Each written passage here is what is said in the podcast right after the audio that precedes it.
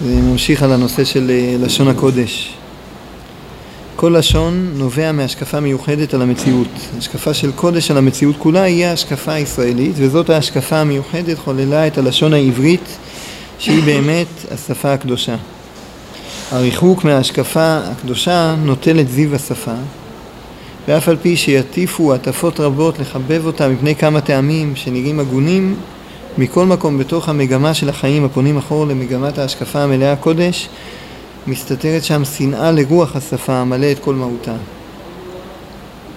על כן השפה תהיה ברורה רק באותה המידה שיקרא בעולם בשם השם. הטעמים הפרטיים על קדושת השפה מתקבלים הם, אבל כולם אינם כי אם צירופים אל הכלל שהוא תכונת השקפת עולמה בכללה. כמו הפלא שיש בזה שאנשים הגיעו לארץ ישראל, או לגבש את עם ישראל בארץ ישראל בלי הדגש של הקודש, שזה סוגיה שבספר ים אבל משמחה כזה הוא מעריך על זה שהיה לקדוש ברוך הוא עניינים דווקא להגביר את זה ככה בעולם. גם במקביל לפלא הזה יש פלא שהיהודים החליטו שהם רוצים לחזור לדבר בלשון הקודש ולאו דווקא מה, מהמניעים של קודש, זאת אומרת לא מתלמידי הגאון או תלמידי הבעל שם טוב או מקובלים אה, מחכמי ספרד או מאיזה גלות אחרת, הגיעה ההתעוררות לחזור לדבר בלשון הקודש, אלא זה הגיע מאנשים שרחוקים מה, מהרעיון של היהדות, וזה גם איזשהו פלא. מה שהרב נכנס פה לעצם, זאת אומרת הלשון, כל לשון שהוא, יש בה איזושהי אה, צורת התייחסות. אפשר לראות את זה בניתוחים לשוניים. זאת אומרת, אה, נדמה לי שאחת הדוגמאות לזה אומרים, המילים הנרדפות בכל לשון, הן מעידות על מה, מה חשוב לבעלי אותה שפה. מישהו פעם הביא דוגמה שיש איזה שפה של אה, נדמה לי אסקימואים, ששם למילה אני אין בכלל אה, התייחסות ורק לקבוצה, הכל רק על הקבוצה. אין לו, אין לו מילה להגיד אני. ולהבדיל ב, בלשון הקודש אנחנו מוצאים כמה שמות נקראו לקדוש ברוך הוא, כמה שמות נקראו לשבת, כמה שמות נקרא, נקראה ירושלים. כל דבר שאתה מחבב אותו, אתה קורא לו בהמון שמות, כי אתה מתאר אותו כל פעם באיזה צורה אחרת, קורא לו עוד שם ועוד שם. זה אחד האבני בוחן למה חשוב לבעלי הלשון, לפי מה הם קוראים מילים נרדפות. זה אחת הדוגמאות לזה, אבל מלבד הדבר הזה, נדמה לי שיש אה, אצל רבי נחמן דיבור שהשפה מעבירה איזשהו מסר במנגינה שלה, בצלילים שבה, אני חושב שיש לו משהו נגד הצרפתית, עד כמה שאני זוכר. שלא טוב, לא טוב לדעת אותה, משהו כזה, זאת אומרת, זה, יש בה איזשהו פגם שהלשון שה, היא מעבירה איזשהו מסר דרך, ה, דרך הצלילים שלה, דרך המנגינה שלה, כל לשון היא באה מאיזשהו מקור וזה טבוע בה ברמה מסוימת. עכשיו, כשאנחנו מדברים על לשון הקודש, אז זה לא רק שהספרים שלנו ניתנו בזה, התורה, הנביאים, הכתובים, המשנה, הרבה מהספרים שבאו אחרי זה. זאת אומרת, בגמרא יש גם חלקים גדולים בארמית ובזוהר בארמית, אבל הרבה מאוד מהספרים שלנו הם בלשון הקודש. זה לא רק איזשהו סימן, יש משהו בתוך גוף הלשון, ההשקפה מובלעת בו. זה ההשקפה של העם וזה מה שמתבטא בלשון. אז קדושת הלשון היא טבועה בתוך הלשון עצמה. זה המהלך הזה שהוא מזכיר פה, השקפה של קודש על המציאות כולה היא ההשקפה הישראלית. זאת, זאת הדרך של עם ישראל לדורותיו, זאת אומרת, משה, יהושע, הזקנים, נביאים, אנשי כנסת הגדולה, יש פה איזה מערכת כזאת שכל אלה שסיפרו בלשון הקודש, הם אחזו מההשקפה הזאת. מי שחיבר לך את המשנה, ומי שחיבר לך את התורה והנביאים והכתובים שהעבירו אלינו את הלשון הקודש, הוא האמין באמונה שאחוזה במשנה, ועם האמונה הזאת הוא סיפר לך אותה בלשון הקודש. כשהקדוש ברוך הוא דיבר, התבטא בלשון הקודש בתורה למשה, והנביאים, והכתובים, וכל חלקי התורה הם מבטאים אה, אמירה. אז ההשקפה חוללה את הלשון העברית שהיא באמת השפה הקדושה. זה דברים שאחוזים אחד בשני. הזכרנו כבר שבראש מילין אז הרב קוק לוקח את הלשון הקודש, מנתח אותה לאותיות. זאת אומרת, כל אות בלשון הקודש יש לה שם, לאלף קוראים לה א', ויש לה צורה מסוימת בכתב השורי שלנו.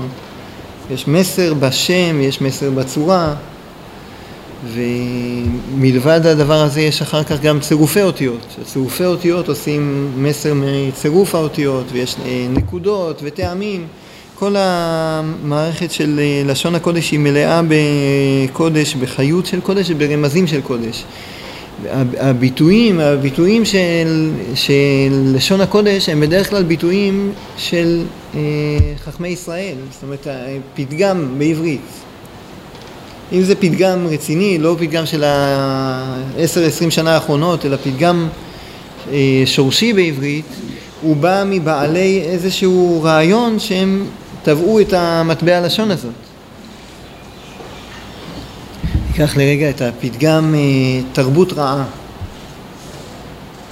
יש פתגם, אה, ביטוי בעברית, יצא לתרבות רעה. אתה אומר, מי שהטביע את המטבע, הוא סבר שיש, אה, תרבות זה הגידול, זאת אומרת, אפשר לגדול בטוב, אפשר לגדול בתרבות רעה. והם ראו את ה... את העזיבה של הישראליות, של דרך התורה והמצוות בתור תרבות רעה, וזה המטבע. זה יישאר ככה.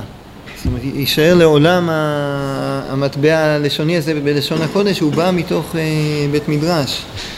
הוא בא מתוך אה, חכמי הגמרא, שהם ראו את זה בתור תרבות רעה.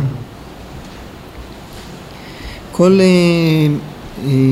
מטבע לשוני בעצם צריכים לראות אם הוא שלנו ולפעמים יש גם דברים זרים שהם נכנסים באיזושהי צורה, השאלה אם עברו נקרא לזה גיור כשר או גיור פחות, אה, פחות כשר, המטבעות הלשון ש, שנכנסים.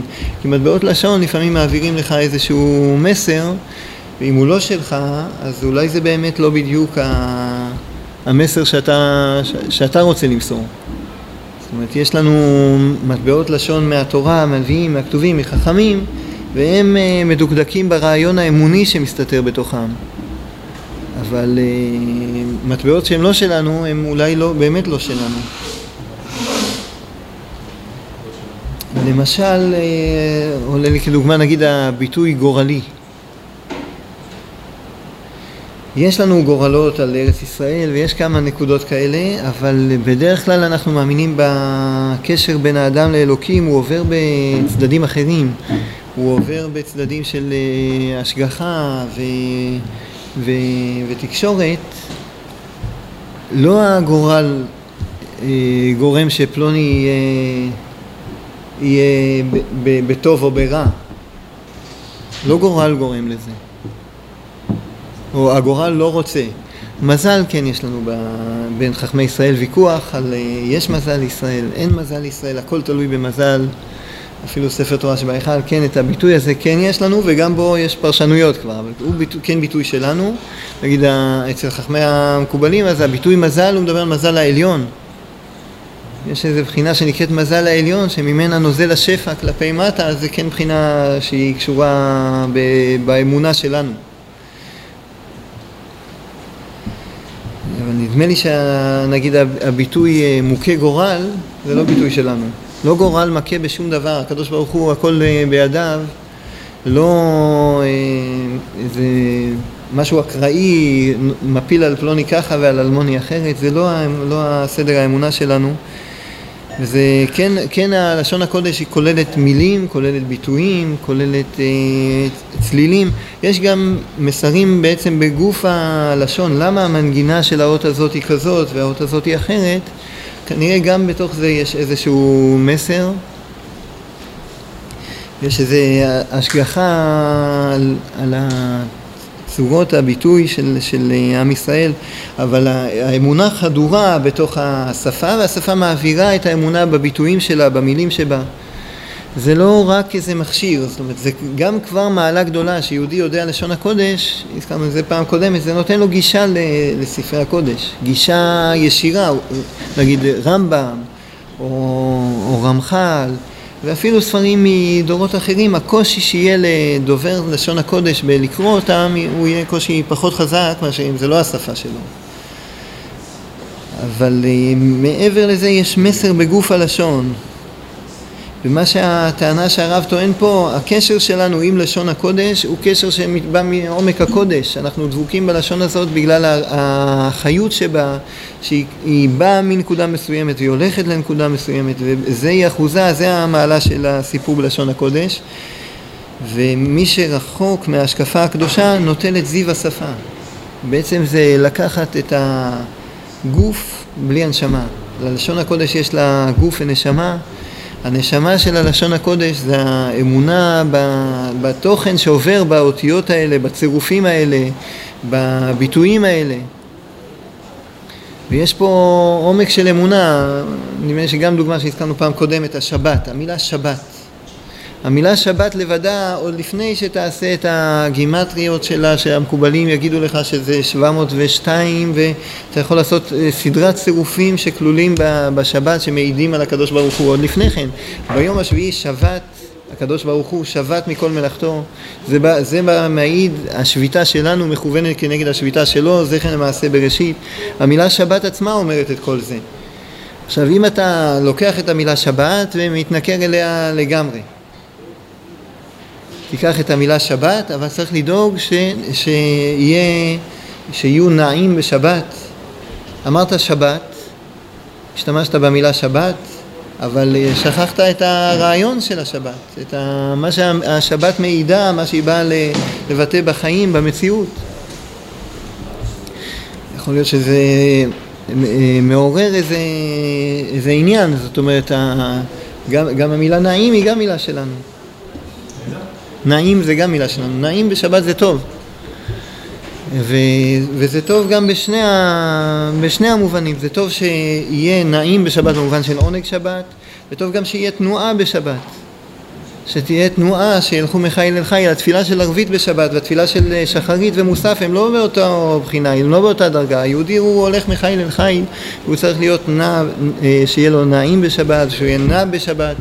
אבל המילים האלה הן אומרות דברים מסוימים, הם באו ממקורות מסוימים, המילה נועם יש לה, יש לה משמעות והמילה שבת יש לה משמעות והצירופים שלהם יש להם משמעות, אתה לוקח את, ה, את השפה ומתנכר לתוכן שלה אז מה תגיד לבן אדם? תדבר את השפה הזאת מאיזה שיקולים, זה השפה הלאומית שלך, זה השפה הלאומית אבל הלאומיות היא גם חיות של קודש.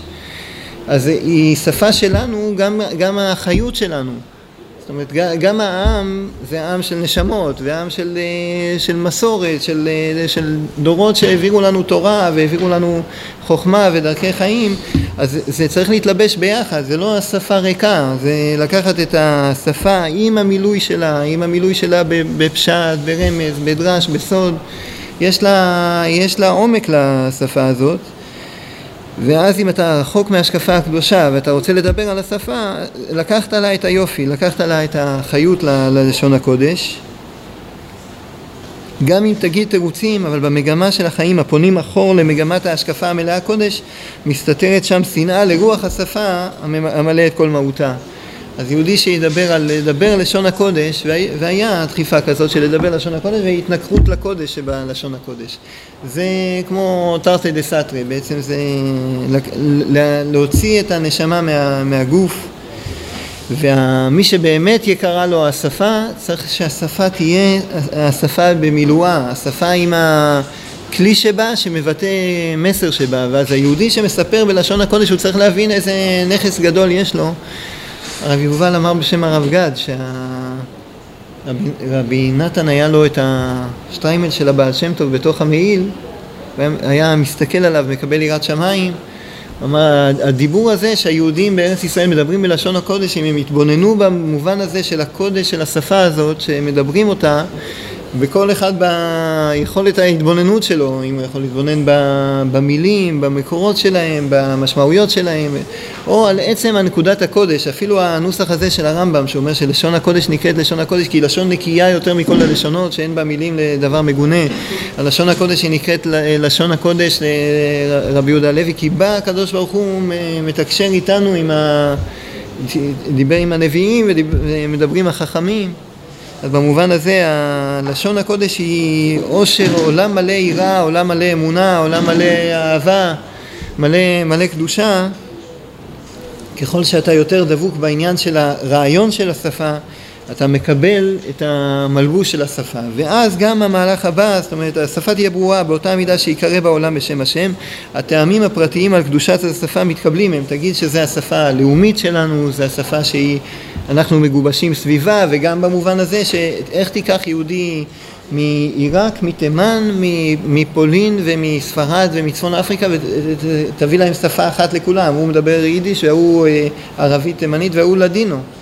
איך תמצא שפה לכולם? זה רק השפה הזאת, הלשון הקודש, זה טעמים פרטיים, אבל הרעיון שמאחורי זה, זה לא השפה היא של כולנו, האמונה היא של כולנו, העולם הזה של האדם מול האלוקים, התורה שבכתב, שבעל פה, כל המערכת בכללותה היא שלנו והשפה היא מבטאת את זה, ואז אנחנו נבין ל... למושג הזה של לשון הקודש, לראות את העושר שבה ולהבין שהצירופים האלה, אם, אם יש צירוף בתורה של אותיות, הספר יצירה אומר הצירופי אותיות האלה איתם הקדוש ברוך הוא ברא את העולם. אלה הצירופי אותיות שבצלאל ידע את הצירופי אותיות שנבראו בהם שמיים וארץ. אז זה המעלה של לשון הקודש היא מעלה של, של עושר העולם הרוחני של ישראל. המלבוש הזה של לשון הקודש הוא מלביש על זה ומבטא את זה וזה מה שהוא צריך להיות. לא בהתנכרות לתוכן הקודש שבלשון הקודש. לראות את מלוא הלשון הקודש עם החיות שבה, עם החוכמה והאמונה והאהבה והיראה שיש בתוך הלשון הקודש. יישר כוח.